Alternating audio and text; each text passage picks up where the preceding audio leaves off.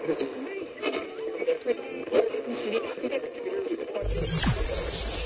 ready for unique, rare, and little known treasures from the golden age of radio. You're listening to the amazing world of radio with Adam Graham.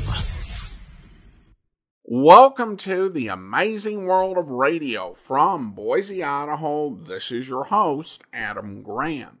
If you have a comment, email it to me, box13 at greatdetectives.net. Well, we're back with another Paul Frees episode, and this time we have an episode of The Player for you, and the title is It's All in the Deal. It was the height of the resort season in Palm Island. Weasel Everett sat in deep thought on one of the expensive divans in the spacious Park Lane lobby. Almost ruefully, he studied his fingertips, the realization that it had been too long a time between manicures, being especially painful, the one who was always so fastidious about such things. He looked at his shoes, sparkling with a new shine, but still bearing the unmistakable signs of wear. They were good shoes, he thought, but badly in need of replacement. All in all, the world had lost its rosy glow, he speculated. No glamour in such a state of affairs. But as Weasel himself had so often put it, it's all in the deal. He sighed and stood up at the approach of a short, slight gentleman, prominent in a black checked white linen jacket. Morning, Slip. Morning, Weasel. What do you say to a nice stroll on the boardwalk before breakfast? Breakfast? Listen, boss, you kidding? Slip, my boy, one thing you'll find is that Weasel Everett never kids about food. I got a buck and a sales tax to go with it, and that should buy orange juice and pancakes for the both of us at the nearest hamburger emporium. Come on, let's blow.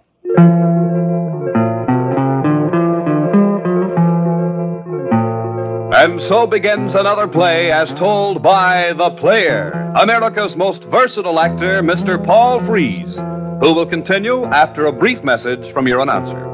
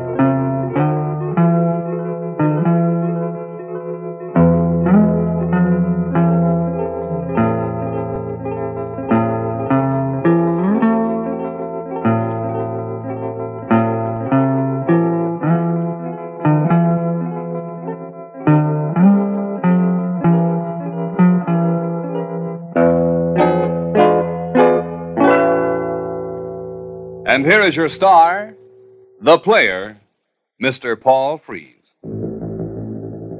How do you do, ladies and gentlemen? This is The Player, welcoming you to our presentation of It's All in the Deal. Weasel Everett and Slip Franklin strolled down the long promenade to the small open air sandwich stand. Minutes later, with full stomachs, both of them were in much better spirits. Weasel took a deep breath of the stimulating sea breeze before he spoke. Well, Slip, my boy, things could be much worse. This morning I was feeling very sorry for myself. And you know, now I regret it very much. I don't know, boss. This scuffing business for Harry Crane and his club casino just ain't paying off. We get patrons for the club casino, the patrons get clipped, and we get clipped too at five dollars a head. I think you're probably right about finding some more remunerative enterprise than doing contact work for Harry Crane at five bucks a head. This afternoon, I'm going to the races as the guest of one Jacob Winterbottom. He's a writer. Hey, them writers make big dough, don't they? And, uh, you and him are going to the races? I am accompanying him as his guest. Now, depending on the way things go, I plan to put the genteel touch on Mr. Winterbottom for a sawbuck or a double sawbuck.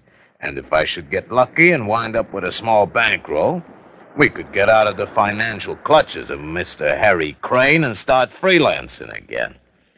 In the meantime, we at least have our hotel room paid up for a week in advance, and so we're not so bad off. Yeah. You know, that's right, boss. Things is bound to take a turn in the upwards. Yeah. Well, here we are, Slip. I'll be back from the races about six o'clock. Weasel Everett turned away from the doorway of the Park Lane Hotel in the direction of the Cafe Plaza for his appointment with Jacob Winterbottom, the writer. It was early that evening when Weasel returned to the room at the Park Lane Hotel. He opened the door to find Slip Franklin sitting on the bed playing solitaire. Slip dropped the cards in his hands in surprise as Weasel walked into the room. Hey, boss, you look wonderful. You've been, uh, reconditioned. Refurbished is the word, Slip, my boy. A new jacket, new shoes, a shave, a manicure. Yeah, they will do it every time. Well, uh, what happened, boss? Nothing less than a stroke of good fortune arrived in the person of Jacob Winterbottom. We went to the races. Mr. Winterbottom accepted without question the fact that I'd forgotten my billfold. He loaned me a nominal sum, which I proceeded to run into six winner and a tidy bankroll of, catch this, nine hundred and forty-seven bucks. Weasel Everett reached a hand into a pocket to produce irrefutable evidence. But, uh, as the saying goes, this is only the beginning, Slip. Only the beginning. I've uh, discovered Mr. Winterbottom to be a gambling gentleman, and I've induced him to join us in a friendly game of poker tonight. Hey, boss. Now you're speaking my language. That's precisely what I had in mind, Slip. And after giving it considerable thought, I've decided that long about 12 o'clock you shall deal Mr. Winterbottom your own masterpiece. The Missouri Liz. Slip Franklin beamed. The Missouri Liz? Hey, there's nothing I love to deal better. Gee, thanks, boss. Yeah. We will give Mr. Winterbottom the usual build-up. Perhaps the first eight or ten pots just to whet his appetite. And then, wham! You deal the Missouri Liz. There's only one thing about this that bothers me, boss. Mr. Winterbottom comes through in a clutch for us today at the races when things is really at low ebb. You know, it seems a little bit underhanded to put the burn on him in a poker game. Nah, Slip, you're taking a wrong viewpoint. Mr. Winterbottom is very much in the fact. Why, today at the races, he showed me an advance check for $1,500 on a series he's writing for a magazine. So pray have no qualms of conscience.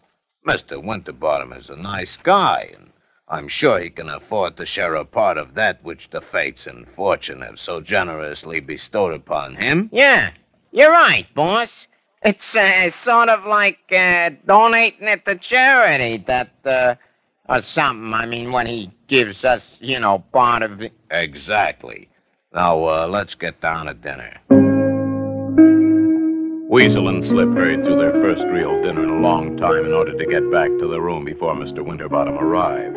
It was nearly nine o'clock before they heard a knock on the door. Well, good evening, Mr. Winterbottom. Come right in. Good evening, Mr. Everett. Uh, Mr. Winterbottom, I would like to have you meet a uh, casual good friend of mine, Mr. Franklin. The uh, pleasure's all mine, Mr. Uh, Winterbottom, I assure you. All mine. Yes, I'm very glad to know you, Mr. Franklin. Well, are there just the three of us in a poker mine tonight? uh, yeah, we ransacked the place for more poker players, but I'm afraid they spent all their loot at the races today.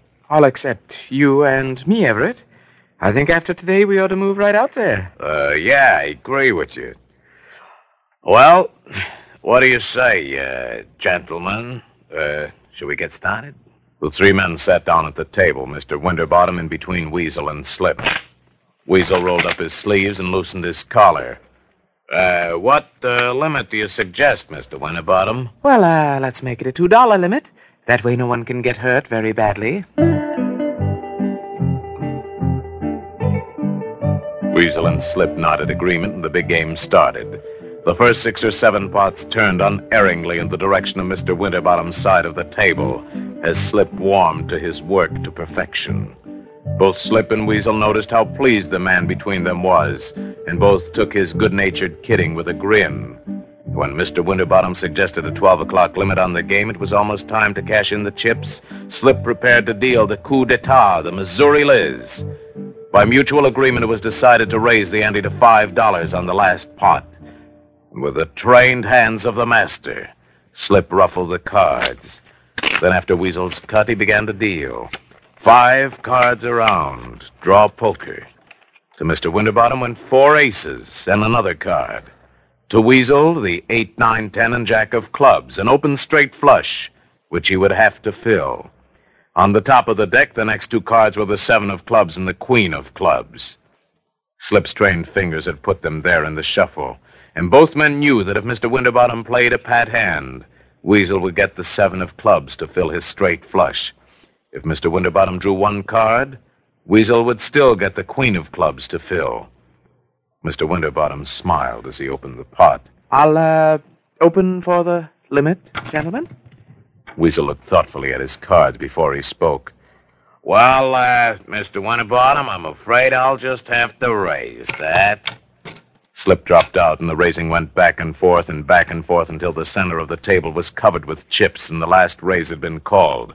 Slip called for the cards. Well, uh, gentlemen, how many cards will it be? I, uh, believe I'll take two cards, please. Two cards. Yes.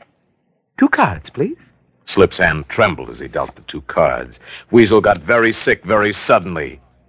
He turned a suspicious eye on Slip as Mr. Winterbottom bet. I, uh, I'm forced to bet the limit. Five dollars. I, uh, can't call you. I didn't fill. Mr. Winterbottom triumphantly laid down three aces. Weasel's hand reached for the discards to reveal the fourth ace as Mr. Winterbottom began to stack his chips. But, uh, Mr. Winterbottom, you discarded an ace. What kind of poker playing is that? Well, according to my last article, the one I showed you the advance check on, it's the only kind of poker to play when you get a hand like this one. you see, the article was written about card sharps. I called it It's All in the Deal.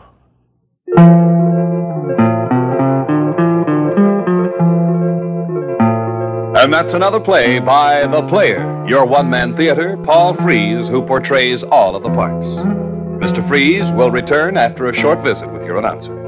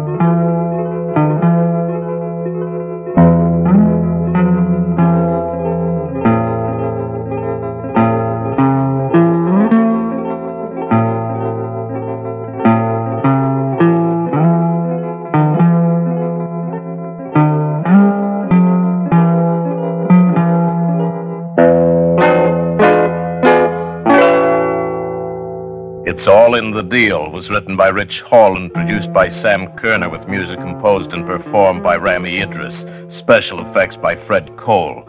Your announcer was Gary Goodwin. Won't you join us again when we present another exciting story for your entertainment? This is The Player, Paul Frees saying goodbye. Until next we meet.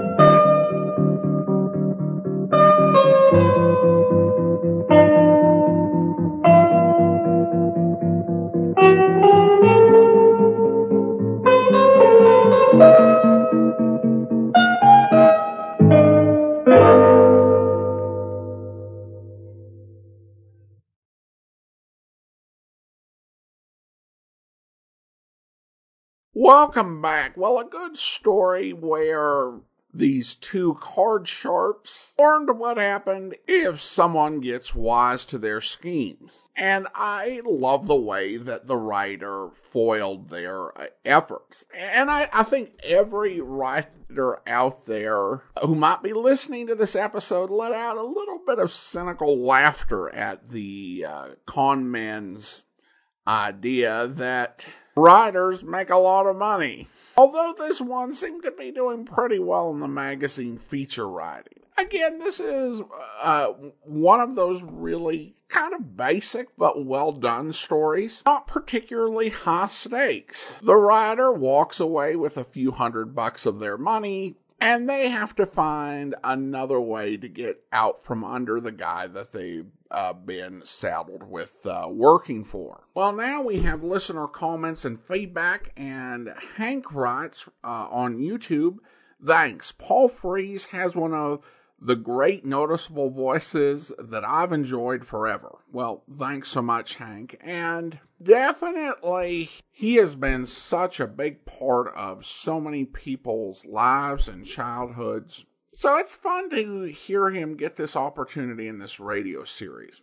Well, that will actually do it for today. I hope you enjoyed it, and we will be back next week with our final Frank Graham episode. In the meantime, do send your comments to box13 at greatdetectives.net. Follow us on Twitter at Radio Detectives and check us out on Instagram, instagram.com slash great detectives. From Boise, Idaho, this is your host, Adam Graham, signing off.